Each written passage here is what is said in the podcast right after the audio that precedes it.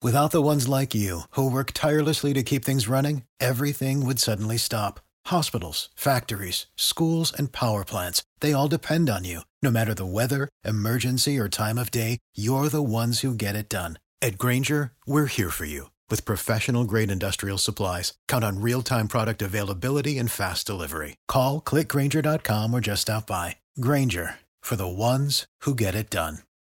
Hello, it's Will here.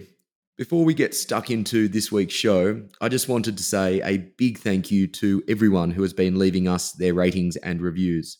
It's a wonderful way to help us grow Australiana, and it's super quick and easy. If you are yet to do so, please leave us one now so we can remain in the good graces of the mystical, algorithmic podcast gods that control our destiny. Now, cue the jingle.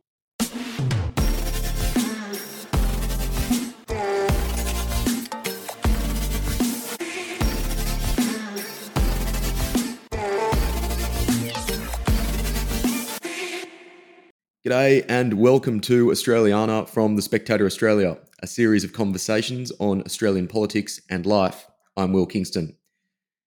The word heresy has an instinctively negative connotation for me when I hear it, which is odd because this podcast is committed to heretical conversations.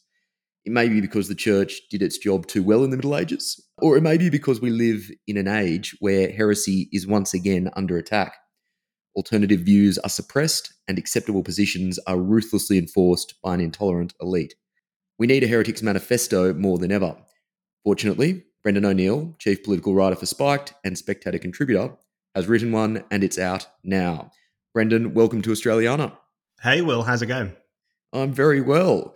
I'll start at the outset of your of your book. You, you start the book which I should actually add is titled A Heretic's Manifesto, mm-hmm. uh, by warning that we are living through a war on heresy. As you point out, and, and, and it came to mind for me as well, it's certainly not the first war on heresy in history. In fact, history is one long story of, of silencing unorthodox views. I want to put this conversation in a historical context. To what extent is the woke phenomena unique to our times, and and to what extent is it just a another swing of of history's pendulum?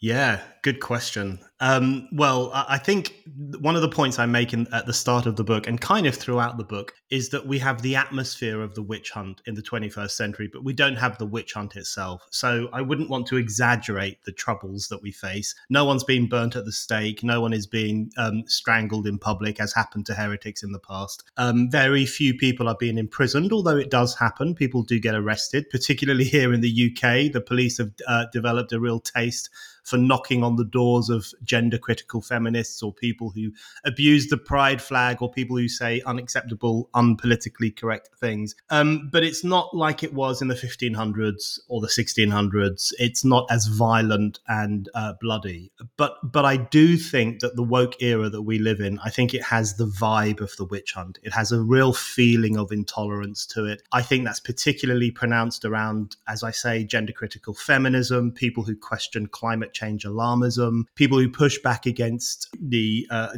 teaching of gender ideology in schools. There are some aspects of contemporary woke conformist culture where if you question them, you will be thoroughly demonized. You could potentially lose your job. You could be no platformed, i.e., blacklisted from university campuses. So the consequences for criticizing this stuff can be quite severe. And to my mind, that, that does add up to a new war on heresy, a less violent one than we had in the past, but a new one nonetheless.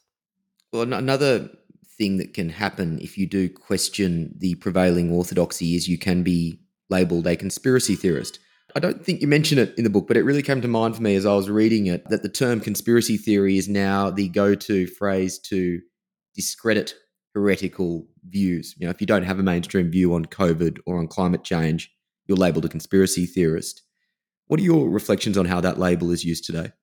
It's very interesting. Um, I get accused sometimes of being a conspiracy theorist, even though I have written a lot of stuff over the years criticizing genuine conspiracy theories. I do think I think there is a problem in the modern era, as there was in past eras as well, um, in relation to conspiracy theories. I think sometimes a sense of powerlessness uh, a sense that democracy isn't working, a sense that we're not really sure who's in control of our society. That is a very uh, often uh, uh, the kind of conditions in which conspiracy theories, real ones, can take hold, where you convince yourself that everything is being puppeteered by these faceless actors over whom we have no control. So there, there are conspiracy theories out there, but you're absolutely right. One of the problems with the language of demonization that is used against heretics, the the kind of uh, grammar of condemnation that builds up all the time. You're a climate change denier. You're a transphobe. You're an, an Islamophobe. All these new terms are invented to demonize certain ways of thinking and, and certain individuals. Part of that is now the branding of people as conspiracy theorists if they raise questions about certain policies or certain ideas a really classic example of that is anyone who criticizes the idea of the 15 minute city. So, the 15 minute city is this notion, it's really taking off in the UK and other European countries too, where local councils, local government will create the conditions that would discourage people from driving and encourage them to walk. So, they might change the way the roads are laid out, or they might put barriers up to prevent you from going down a certain road in your car, or they might bring in new um, cameras and, and new charges, new costs to driving your car, all, all of which is, adds up to a form of economic and political pressure to stop you from driving, to save the planet, and to get you walking instead. Anyone who raises this as a problem, or who says that it's an attack on the freedom of the motorist, which I think it is, or who says that it's not for local government to to use these forms of pressure to tell us how we should get about. Anyone who does that is denounced as a conspiracy theorist. People will say there's no such thing as the 15 minute city, it's an invention, you've made it up. And it's not an invention at all. Sometimes I feel like I'm banging my head against a brick wall. You can literally read documents uh, in the Oxford local council here in in England, for example, where they talk about embracing the ideology of the 15 minute city. So yeah, there are some issues. COVID's another example too. There are some issues on which the main way in which heresy or questioning or any form of criticism is controlled and borderline criminalized is through saying, well, you're a conspiracy theorist if you hold that view. It's a very sly tactic. Yeah, it is very sly. I think as well that the wording has got a bit confused. I think conspiracy theorist or conspiracy is now just used for any kooky or extreme idea when the, the, the word itself means there has to be some level of coordination across people within power to do something. Now, that sometimes gets played out in stories about the WEF and Davos and an all powerful elite working together to implement an agenda. In my view, a lot of the time, there isn't that level of conspiracy as much as just the elite class across media, across politics, across all different elitist groups in society generally tend to think the same way, independently of each other, but they tend to think the same way. Why is that the case? How has that happened? I think one of the key problems of our times, I think it's a problem because I believe very strongly in democracy. And one of the chapters in my book, chapter five, which is called Rise of the Pigs, is about um, the importance of democracy, the importance of democratic rights, the importance of ordinary people having control over their communities, the political destiny of their nation, and so on. So I'm, uh, a, I would say, I'm a radical Democrat. I would like more democracy in everyday life. And one of the problems we face today is that so many governments are outsourcing decision making to unaccountable, undemocratic institutions.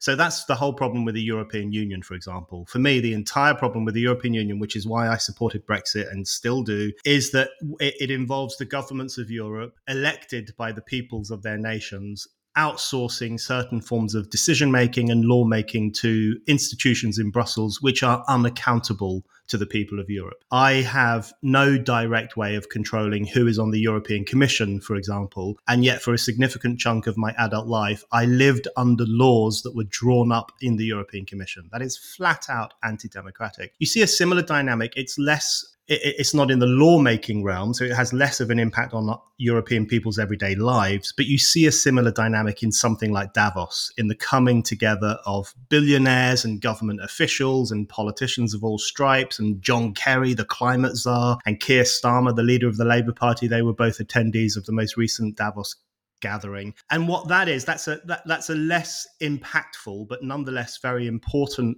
version of what the EU does, which is um, the elites of society coming together far away from plebs like me and you and the pesky electorate and all us awkward uh, people who ask difficult questions and make difficult demands and say, when are you going to fix the potholes in my local community? And when are you going to make sure I get a good wage for the work I do? And when are you going to make sure that people have a, a, a, happier, healthier, wealthier life?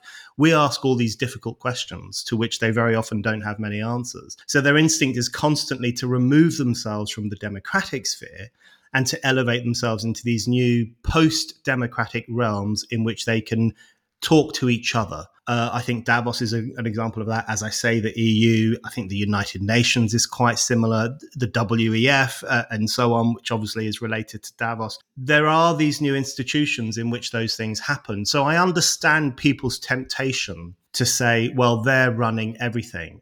I don't think that's strictly speaking true. There is still a relationship between these post democratic globalist institutions and governments in our own countries. There is still a relationship there. But I think the problem I have with the idea that, say, the WEF is running everything and there's nothing we can do about it, it it's a kind of a fatalistic argument. And it, it is itself kind of anti democratic because it grates against the idea that me and you and other ordinary people can actually change things. We can challenge governments. We can challenge people who rule over us. We can say, listen, stop going to Davos, stay at home and fix the problems here. So I, uh, I'm reluctant to go too far down that road because I still believe it's possible to understand the power structures of 21st century society and also to change them in some way.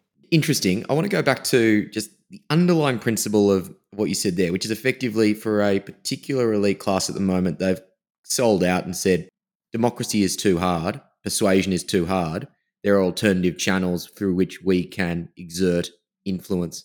I don't think that's always been the case. And it gets me thinking why are, I would say, particularly politicians, but why have people given up on persuasion as a, as a skill? So in Australia at the moment, we have a great example of this with a constitutional referendum coming up later in the year for the voice, which you may be maybe somewhat aware of. And and the the really interesting observation for me is that so many people are not interested in persuading people who are on the fence, but they're very happy to say, we know better than you. This is the morally right thing to do. If you don't support us, you're a racist or you're a bad person.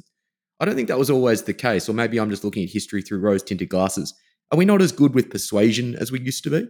No, I, I think you're absolutely right. Something major has changed in the way in which we approach political issues, social issues, and there is a greater reluctance to try to persuade people through rational debate, democratic discussion. I think there's it, there's a twofold reason for that. Firstly, because the woke elites or whatever we call them the kind of chattering classes some those layers of civil society who for example think that the voice uh, having a, a, kind of racial layer of constitutional government in australia is a good idea they think they are morally righteous. Everything they think is pure and beautiful and correct. There's no problem with their opinions at all. So they have this uh, almost priestly self-confidence we we you know we we know it's right and that's all there is to it and at the same time the second element is that they have a growing distrust in the rational capacities of ordinary people ordinary people are low information that's the new terminology that's what they now say in, instead of thick as shit. They now say low information. It's a more politically correct way of saying it. They think that uh, ordinary people are brainwashed by the tabloid newspapers or by the right wing press or by Fox News or Sky News Australia or whatever else it might be, that they are pushed this way and that way by the, the tricks of demagogues. You know, that was the great idea during the Brexit referendum here in in the UK in 2016, where we had the exact same phenomenon where the Remain camp didn't seek to persuade people, but instead used the politics of fear if you vote against the European Union, everything will come crashing down. Your lives will become more miserable. Fasci- fascism will return. Don't follow the demagogues. Don't do what they want you to do. Just do what we're telling you to do. So there was no attempt at political dis- engagement. It was just a kind of form of a political instruction from on high. So I think it's it's those two interacting forces. Firstly, the misplaced arrogance of the um, influential sections of society who think they are beyond reproach moralistic, morally and politically. Everything they think is brilliant and wonderful. And their growing contempt for ordinary people who they increasingly see as this massive sponge that just sucks up everything that it's told. So a combination of uh, their elitism and their snobbery means that they've lost faith in the idea of democracy or they've simply turned their backs on it and they now think that their idea should be implemented really without very much discussion at all. Yes, I think that's well summarized and and the Brexit parallel is a very good one. I remain I'm more fascinated by the day how the voice referendum is coming to mirror the Brexit vote very, very closely. I want to, to pull out one word you used there, which is interesting, which is the almost priestly tone from which some elites take to what are fundamentally practical debates. And, and there is a religious undertone to debates around climate, to debates around COVID, rational issues these, these days, which is a theme that comes through your book very strongly. So let's dig into to religion a bit. Can you draw a line between the decline in organized religion in most of the West and the rise of quasi religious attitudes in policy and scientific debates, or do you see them as separate phenomena? That's a that's a really good question. I haven't thought about it like that.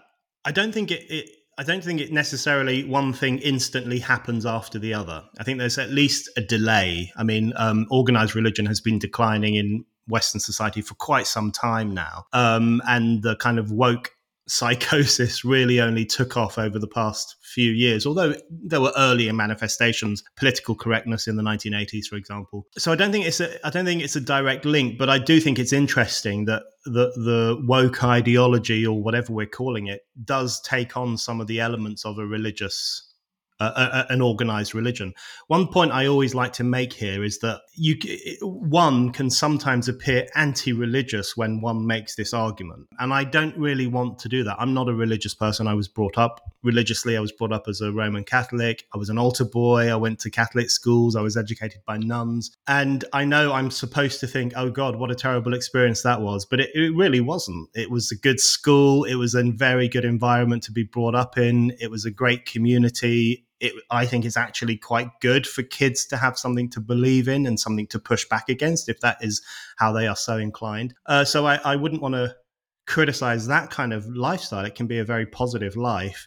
But I think that what's interesting about the woke ideology is that it has some of the less pleasant aspects of religion, the kind of demand for conformism, the demand that you genuflect, the punishment of heretics or doubters or dissenters. It has those elements, but it doesn't have any of the positive elements. It doesn't have the community element or the fact that people can come together around a religious idea and, de- and derive real meaning from it. It certainly doesn't have the element of transcendence. I think one of the reasons people are drawn to religion is because it is very transcendent. This is the way in which you transcend the difficulties of everyday life, and you, there is the promise of the afterlife for those who believe in it. If you look at the um, woke religion of climate change, it feels like a religion because they're constantly talking about the end times and the and the, the evil of human hubris and the need to self-flagellate for our crimes and our sins against the planet. And you have Greta Thunberg, who's basically a, this kind of millenarian uh, end of days figure coming to tell us that the world is coming to an end and we're all going to be judged. So it feels like the Book of Revelations, but it has no transcendent qualities whatsoever. Not just it has no transcendent qualities, but it's also fundamentally inwardly focused. Yes. My my identity. This is about me. It's not about this is something greater than myself or about other people. It is almost by definition about my identity and who I am. Yeah, absolutely. And it has no redeeming features at all. And whereas religion, organized religions have many redeeming features, in my view. I mean, you know, if you look at what climate change demands of us, it demands that we shrink our footprint, we become more meek, we make less of an impact on the planet, we, we just turn everything down, ask for less, do less, expect less but with no redemption at the end of it. You don't even get into heaven. There's no heaven in climate change. There's only the promise of being uh, someone that Greta Thunberg might approve of. So it's it's a it has some of the components of religious fury, but it has none of the qualities of religious transcendence or redemption. So I find it if it's if it's a religion, it's a very depressing nihilistic religion and one in which I think the need for heresy is enormous because if people don't free themselves from the stranglehold of some of these ideas, I think they will lose their way in life. We'll get back to the climate change debate more deeply in a second. But to continue on the line on religion, I was a, a teenager when the new atheism movement was in full flight. I binged Harris and Dawkins and Dennett and Hitchens and et al. Could books like The God Delusion or God is Not Great be written today? You know, I have to tell you, Will, I don't know how you're going to take this, but I am a bit of a new atheist skeptic. And um, it's quite funny because on the cover of my book, very nicely, Nick Gillespie of Reason magazine refers to me as the reincarnation of Christopher Hitchens, which is incredibly flattering and I mm. like it. I can see that, by the way. I think that's a, I think that's a, that's a good shout.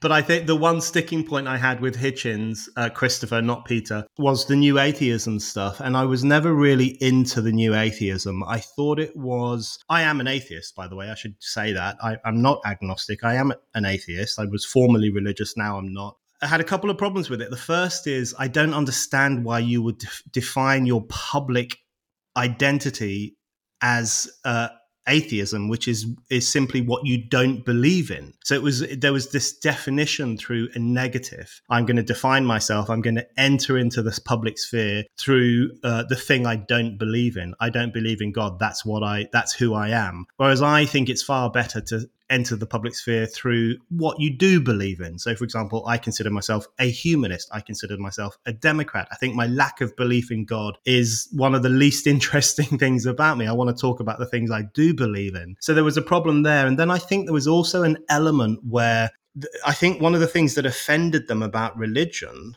was its idea that humankind is a special species. So if you look at some of the new atheism, they do kind of make fun of the idea that humankind is this special category of creature. So Hitchens, for example, in Christopher Hitchens' writing on New Atheism, he said religion religion is such a stupid idea, but what do you expect from uh, basically a clever chimpanzee? And you you get the same feeling in some of Dawkins' stuff. You know, hum, we're just stardust. We're just the we're just the residue from the Big Bang. You know, that's all there is to it. We're, we're not designed. We're, we're, we're not anything particularly special. I found that quite depressing. And I, I'm always thinking about someone like Karl Marx, who wrote very interestingly about religion. And he said religion is the sun that revolves around man so long as he doesn't revolve around himself. And Marx said that we we looked to the heavens for a superhuman figure that designed our society, uh, uh, our entire being, and all we saw was a reflection of ourselves. So earlier humanists and atheists understood religion as man's attempt to work out why we are such an elevated category, why we are so intelligent, why we are so clearly superior to all the other beasts on the planet. They were trying to work that out for thousands of years, and religion was their way of doing that. Whereas I think the problem with the new atheists is they said, well, just don't bother doing that. We're stardust, we're clever chimpanzees, we're, we're above the beasts, of course, but we're not intelligently designed and there's no fate and it's not a, it's not a big special mission so I, I do think that possibly contributed to uh, uh, today's post-religious atmosphere in which people are squabbling around and looking for an identity and and confused about what it means to be a human being. So I was never particularly a fan of the new atheists, uh, and it, I, I, I do think humanism is a, a better way to approach these issues. I think that's reasonable. There's a parallel that can possibly be drawn here, though, and that some people may read your book and may read uh, articles from Spiked and, and these sources and go, these sorts of of sources are very good at doing the whole woke people um uh, silly idiots shtick. People would listen to my podcast and, and would possibly say the same same thing. Let's move past that. Say that's right. What is your positive vision in an age where religion is declining, in an age where there is a, a sense of confusion around, well, what is that sense of purpose that I hold on to? Is there a positive vision for the future that, say, you would offer after getting past the point of saying these sorts of woke agendas are dangerous and harmful? Yeah, I mean, I get, I actually get asked that question quite a lot because I do criticize things a lot and on spiked we criticize things a lot and people will often say okay well what's your answer to these problems? I, I do I, i'm i'm reluctant to come up with any kind of blueprint because firstly who am i to come up with a blueprint for society? That's i don't want to end up like those people behind the voice referendum saying we must do this otherwise we're screwed. But i do think there are certain values and virtues that it's worth celebrating rather than denigrating. And that would be my, I suppose, assertive, positive contribution. So, for example, freedom is unquestionably the most important idea of all. Uh, there's no question about that in my mind, particularly freedom of speech. And defending freedom of speech in every instance, I think, is probably the most important contribution people like you and me can make for future generations in terms of fortifying the freedoms that will make their lives better. One of the points I try and make in the book is that sometimes we are so clueless, and by we, I mean all of us, we're so clueless as to how much our lives were improved on a day by day basis by the sacrifices of people in the past who fought for freedom. And I give the example of William Tyndale. I write about William Tyndale, who was a zealous Protestant reformer in the early 1500s, who translated the Bible into English, which, which was an offense punishable by death the Bible was not allowed to be published in English, only in Latin, so that uh, only learned men could read it, and then they would give snippets of it to the to the masses in church on a Sunday. And he said, "No, no, I, I trust ordinary people to be able to read for themselves, to make up their own minds." So he wasn't just translating a book; he was overhauling the entire view of ordinary people, and he was putting the case essentially for freedom of conscience and freedom of thought. And um, he did this. He had to go to Germany in order to do it. He had to sneak his Bibles back into England on ships hidden in sacks of grain, and then they would be distributed amongst his supporters who would have to read them in the dark by candlelight in case anyone came knocking on the door. And um, then he was caught and he was strangled to death and he was burnt at the stake and he was reduced to a pile of ashes. And it's because of what he did that we can now read the Bible in our own language. It's because of what he did that we have greater liberty today to read books, to think for ourselves, to make up our own minds, to not have to rely on priests or princes or woke ideologues or whoever else it might be to tell us the right way to think. So I, I think those kinds of hi- history lessons, I guess, or, or lessons from the past, examples from the past, is something that it's really worth bearing in mind today because I think if we struggle for freedom today, thankfully we don't have to pay with our lives, although in some countries they do. Men and young men and women in Iran, hundreds of them, have been killed over the past year in their struggle for the freedom not to wear the veil and the freedom to express criticisms of the Islamic theocracy. So people are still being killed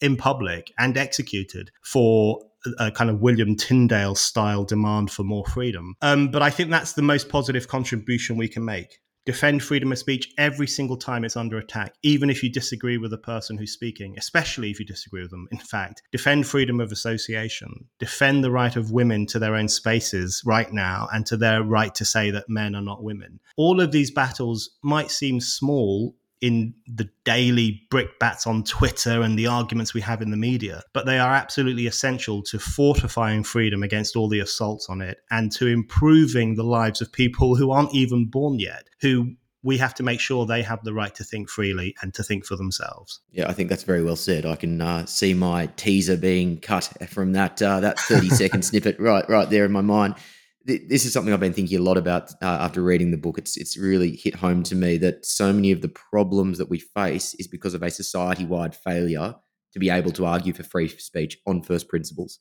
John Stuart Mill style, this is why it is good, even if what someone is saying is morally abhorrent, we should still allow them to say it. You won't hear any politician, well, very few who have the guts to be able to make that argument now. Maybe Elon Musk is the only uh, major public figure somewhat having a crack at it.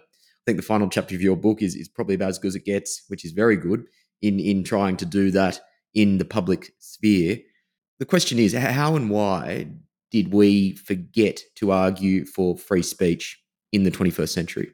Yeah, it's fascinating, isn't it? I mean, free speech has always been a struggle. Uh, I mean, every every generation has had to fight for it at some level, some some harder than others. And I do try to remind people in some of the stories in the book that people have been fighting for freedom of speech for a very long time. I mean, my favorite period in, in world history is the 1640s in England when we had civil war between the parliamentarians and the royalists, Cromwell versus the king, and so on, which is the most fascinating 10 years in world history, in my view, because as Christopher Hill, the great English historian, in his book, he described it as the world turned upside down because all of a sudden you had people reading pamphlets in pubs and taverns saying, Why should kings tell us what to do? Why should priests tell us what to do? Maybe the church is a load of nonsense. Maybe we should rethink how we do everything. Maybe we should, develop new forms of religious thinking and new forms of liberty. The things that, if you had said them 10 years earlier, you would have been thought a lunatic and possibly had found yourself in the stocks. So just this incredibly transformative moment. And it's worth reminding ourselves that that can happen. And, and maybe one will happen soon. Maybe there will be a radically transformative moment in which there will be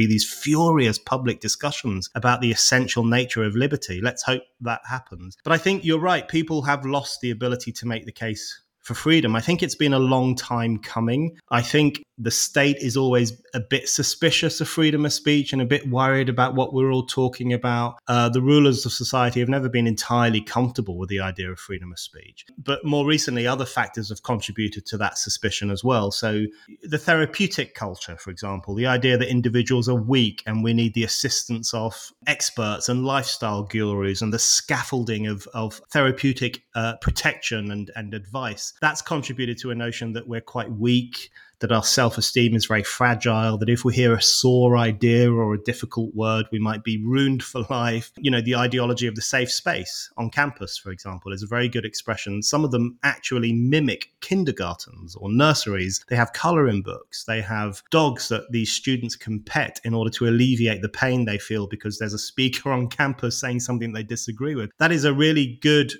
man example of the infantilizing consequences of censorship. Because what censorship does it, it turns you into a child. It says listen you don't have to think for yourself. You don't have to work out what's right and wrong. You don't have to use your moral muscles because we will do it for you. We will make those decisions on your behalf. You can behave like a child and and we'll cover your ears and we'll cover your eyes and we'll tell you what to think. That is censorship's greatest crime. It infantilizes people. It tells us not to use our moral and mental faculties. And in fact john milton wrote about this in the 1640s. He said um, censorship's worst offense is that it, it weakens our moral muscles, and it's only through deciding for ourselves what we believe that our moral muscles become stronger that we become strong-willed individuals that we then become more willing to engage in society. And uh, john stuart mill made similar arguments a few a uh, couple of hundred years later. So um, we have to recover the ability to argue for freedom of speech. And and and that does mean having a view of individuals as robust, as capable, as intelligent,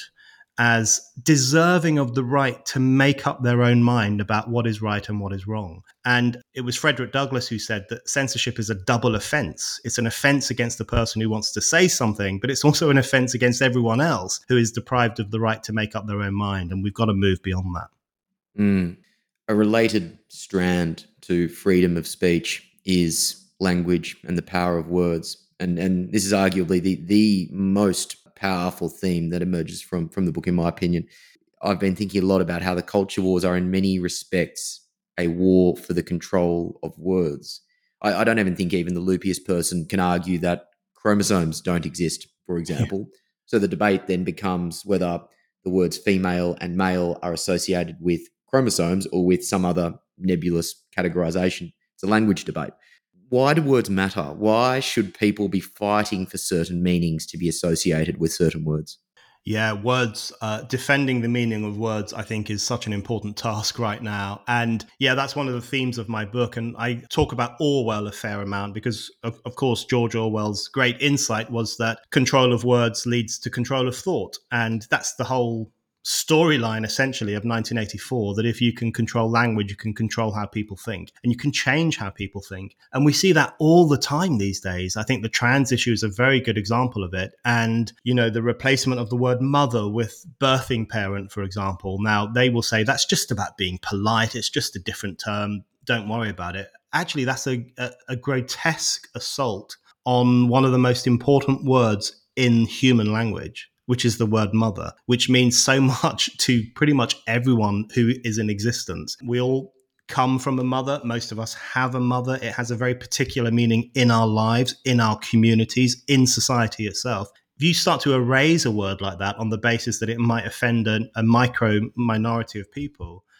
that gives an, an, extraordinary amount of power to the language police to determine how we should think about our own ourselves, our relationships, our communities. So it's a, it's an attempt at controlling thought itself. And there are other examples in which this happens. Uh, in my chapter on climate change, I talk about the way in which that language has changed as well. They now talk about climate catastrophe, the latest, or climate emergency. The latest uh, iteration of that is climate apocalypse. Now, just think about what that does to thought, because when it's climate change, you can have lots of discussion. You can say, well, it's been exaggerated. We can bring in technology to, to alleviate the worst impacts. But if it's climate apocalypse, there's no discussion on that. The apocalypse is is a world ending event. It, it directly shrinks the capacity to think that this is a manageable problem or that there might be different ways to tackle it. I also give the example of it, it, radical Islam and the police in the UK have openly talked about changing the language around radical Islamist terrorism. So they wouldn't call it Islamist terrorism, they would call it faith claimed terrorism. They wouldn't say jihadist, they would say a religious claimed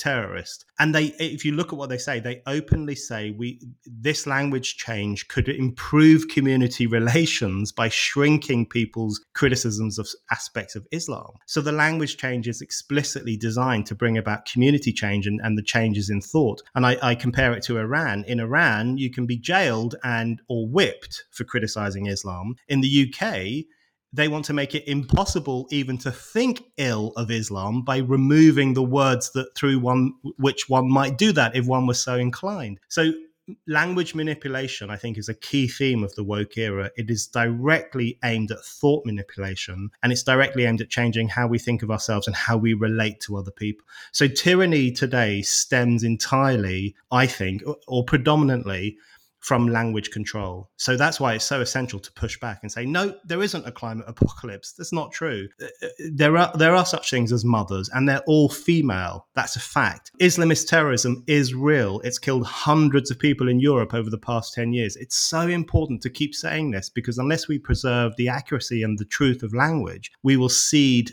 uh, uh truth and reason itself to these people who want to control how we think and how we behave let's dig a bit deeper on Islamophobia specifically, perceived Islamophobia. I think it's a really interesting example of the cognitive dissonance that's required when different identity politics groups come into conflict with each other. So, for example, that the same people that demand tolerance of Islam are also demanding respect for LGBTQ plus people. In my view, they are fundamentally incompatible positions.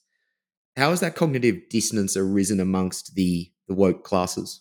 It's interesting. I, I think you're absolutely right, and but I, but I think something else is going on at the moment, which I'm trying to work out. I'm trying to put my finger on it. Uh, on it, I wrote a piece for Newsweek last week in which I said that I support the minority parents who are protesting at American schools against LGBTQ plus education. And that includes Muslim parents, it includes Armenian parents, Latinos, African Americans, Christians, and white parents as well. Lots of parents are now protesting against gender ideology in schools. and I make the point in my piece that we shouldn't find this surprising because gender ideology is an attack on the idea of the family fundamentally. It says the family is a patriarchal, problematic institution. There's no not really any such thing as fathers and mothers. Sex isn't real, etc., etc. And it, for those kinds of communities, most of those communities are working class communities. They're not wealthy communities. The family is an essential institution. Uh, and so they recognize this, I think, very clearly and rationally as an attack on their class interests. And their class interest mm. is to have family structures and strong communities and the authority of the mother and the father. When I was growing up in a, an, a working class Irish community in, in an, in an Irish part of London, those things were essential just to everyday life. The authority of the father, the, the presence of the mother, the integrity of the family. If those things were chipped away at, we were in big, big trouble as a community. And I think these communities in America and other parts of the world are starting to recognize that. But you're right, there is there's a t- so so there is a tension in wokeness because on the one hand they are paternalistically obsessed with protecting Muslims from offense, which I think is I think there's a there's a racial paternalism to that when you have these largely mm. white graduate elites who say we have to defend Muslims from hearing criticism of their religion or criticism of radical elements in their community. There's a real racial paternalism to that. Who the hell do these people think they are telling this minority community that they are so weak and pathetic that they can't even hear everyday criticism, whereas I think yeah. they can. And I think many of them want to have that kind of critical discussion about radical elements in their communities, which they are very worried about. Exact same analogy with the Indigenous affairs conversation mm. in Australia as well. Exactly. And so I think, so there is this tension, but I think it's playing out in a way that I hadn't quite ex- expected. And I, I, actually, I did hint, I did a, a, a speech for the Social Democratic Party here in uh, in the UK a few years ago when there were Muslim parents protesting at a school in Birmingham, Birmingham in England, and they were protesting against transgender education, and they were saying, "Stop telling our kids there are more than two sexes." And back then, I was thinking this is really interesting because it's thrown the woke set completely off kilter. They didn't know how to respond to it at all. They were so confused. Whereas my instinct was, well, I'm on the side of those parents. They might have a religion that I don't agree with. They probably have many views I don't agree with. Maybe some of them are homophobic. I don't know. That's that's their business. But I'm on their side because I think they're right to say that their kids should not be taught things that are untrue and which are disorientating. So the tensions between the woke elites and the minority groups are very interesting, and I think it's coming to a head. And I think we are witnessing, uh, as I say in my Newsweek piece, a, a new ally has joined the revolt against wokeness, and that ally is minority communities. And that could be the thing that really starts to undo the tyranny of wokeness because they're the, the woke elites, who are largely white and upper middle class, they've been using minority groups as a moral shield for so long, as a kind of fodder, as a stage army for their own ideology and their own class interests. So if minority groups now start saying, no, no, no, we have our own interests, which are different to yours, that would probably be a good thing. Mm, that's a very interesting thought. I hadn't considered that. I generally at this stage of the episode look for some sort of corny segue into my plug for the Spectator. I haven't been able to find one in the last few words that you've just said, so I'm just going to say Brendan is a regular contributor to the Spectator. As a reminder, if you subscribe to the Spectator Australia, you get all of the wonderful content from the UK edition, including Brendan's writing, as well as the best Australian political and social commentary. Subscribe today via the link in the show notes. I will uh, I will use that Brendan, to detour from the book to actually one of your recent Speccie articles called The Nasty Side of Pride. For people who aren't aware, in Australia, Oxfam recently released a Pride animation. It included a vile caricature of a TERF, trans exclusionary radical feminist. Uh, it can very easily assumed to be J.K. Rowling being portrayed as a, as a ghastly witch like figure. And, and you point out the irony here, which is the animation is ostensibly about celebrating diversity, but at the same time, it exhibits a deep disdain for intellectual diversity, for the right to express gender critical views in this instance. And this, this gets me into a, something which we've kind of discussed at the margin of this conversation, but I want to really drill down into it. And it goes to the question that I think underpins every culture wars issue, and that is this deep disdain from the woke class for intellectual diversity why is it there? Why must hateful language be shut down in today's day and age, as opposed to just saying what our parents did, which is saying, well, you know, ignore the bully or sticks and stones may break my bones, but words will, ne- will never hurt me. Why have we moved from just ignore it to we have to silence it? It, you know, I, I, think about that a lot, and I kind of flip between thinking it's because they're so arrogant and conceited in that priestly way that we talked about that they don't think any criticism is necessary or should be allowed because they are perfectly correct about everything. I flip between that and thinking it's because at some level maybe they recognize the fragility of their ideas and that they're worried about criticism. I think that's particularly true of the trans ideology. I do think it's very interesting that the trans lobby is the most censorious of all the identitarian groups. I mean, they will tolerate absolutely no discussion. Uh, there's a famous TV presenter here in the UK called Davina McCall who used to present Big Brother. She's very well known in, in Britain, and she just she did a tweet yesterday or the day before we're talking where she said the podcast with jk the witch trials of jk rowling which is a podcast uh, that's come out recently she says it's very interesting and it's a good listen. And there's this furious response. How dare you say you know a woman with an opinion a woman listen to a podcast stop the press hold the headlines you know how, uh, uh, what are we going to do about this? That has got to at some level be driven by an existential fear that the your house of cards ideology could fall apart. It just has to be. There's no other rational explanation for such a furious attempt to close down discussion. I think there is an element, particularly in the trans ideology, where it's intellectual weakness, in fact, that underpins their extraordinary levels of intolerance. But I think more across the board, you know, you talk about diversity diversity is one of the buzzwords of our times, but it doesn't really mean diversity. There's no intellectual diversity. Another buzzword I, I find fascinating is, is inclusion, because very often inclusion policies are explicitly about excluding certain people. So if you go to a university campus, their inclusion policy is really a, a often a, a, a manifesto for censorship.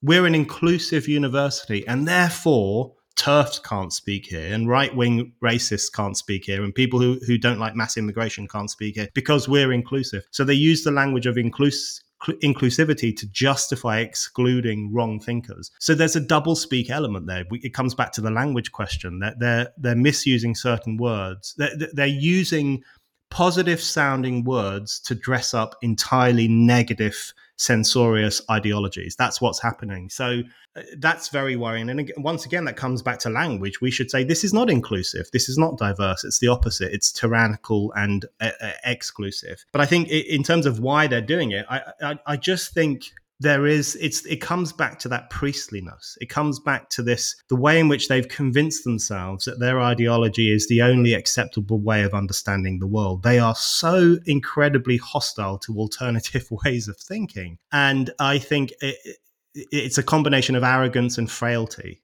And whatever we can do to poke at that to to tear down the arrogance and say, listen, you're wrong, or to exploit the frailty and say, yeah, you are right to be scared of reasoned, free discussion. The more we can do that, I think, the better for everyone. Mm.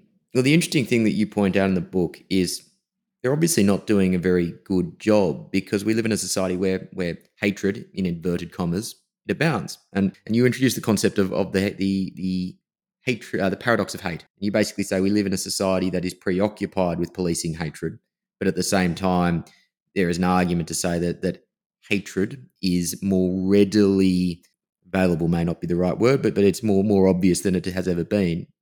How do you explain that paradox? Yeah, so that's yeah, that's the chapter called "Viva Hate" after Morrissey's album. Um, it's yeah, I, I just thought I have to write something on this. I don't think what I've written on it is the final word, but I just wanted to get some thoughts out there because I'm so struck by the fact that we live under societies that are obsessed with controlling and policing and outlawing so-called hate speech. I have a real problem with that. For, to my mind, the idea of hate speech is as offensive as the idea of thought crime would be. And if you look at all the stuff that gets described as hate speech these days, I mean, gender critical feminism is now a form of hate speech. That is basically a woman standing up and saying biology is real. So lots of perfectly legitimate moral and political and scientific viewpoints have been collapsed under the banner of hate speech in order that they might be censored and, and restricted and so on. So I, I completely reject the whole idea of hate speech. But what I find fascinating is that even at the same time as there is this all out war on hatred, hatred seems to be everywhere these days. I made the point in that chapter that hatred has become the lingua franca of everyday discussion. If you go on, this is one of the reasons I don't use social media, apart from Instagram, because it's just recipes and pictures of people's cats. So it's much more of a calming environment. Um, but I don't use Twitter, I don't use Facebook, I don't use any of those outlets. And so I'm slightly under the radar and all of that. But I just think these places are such hateful places. And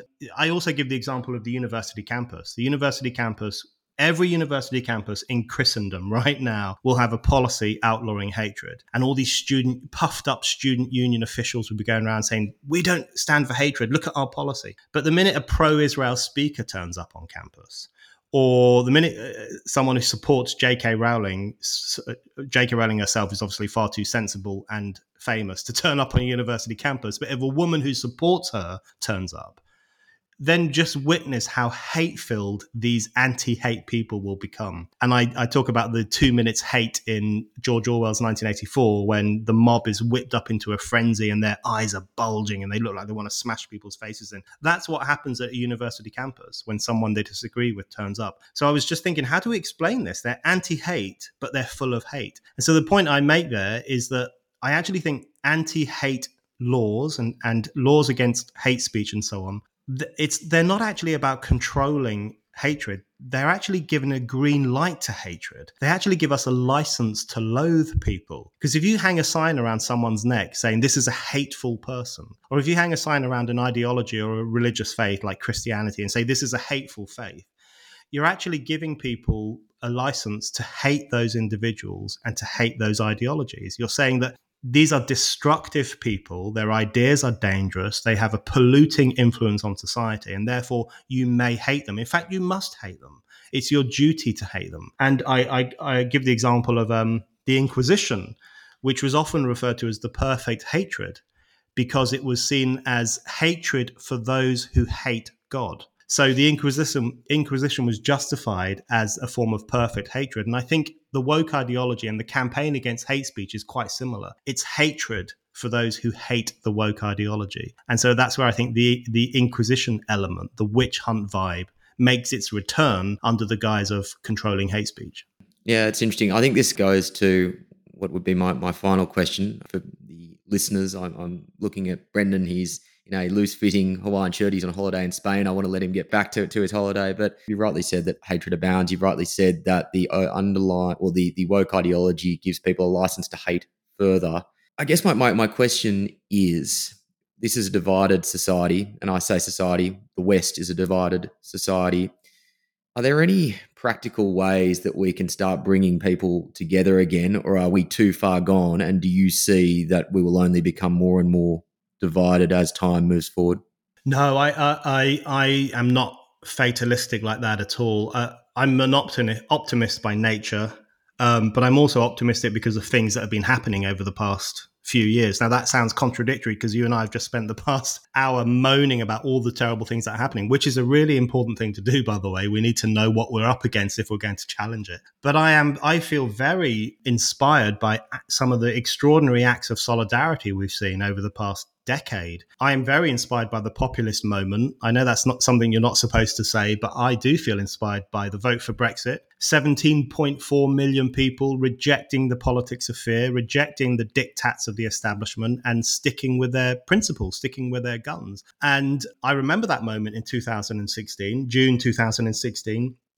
People were talking about Brexit all the time at work, at bus stops, in with their families, with their friends. There was a survey done which said, "Where are you getting your information about how you will vote in this referendum?" And I think the media came near the bottom, and politicians were in the middle, but at the top was family, friends, workmates. People were really engaging in that discussion and offering each other solidarity to fortify themselves against the irrational dictatorial establishment. I, I, I love the solidarity of you know the working class people in the UK at the moment who are pushing back against Just Stop Oil, who are pushing them off the street and saying, look, we have the right to get to work, we have the right to earn a living, and I I hope something ha- similar happens with Blockade Australia, where you have kind of um, those Greens holding up working class people as well. I was very moved by the Iranian protest.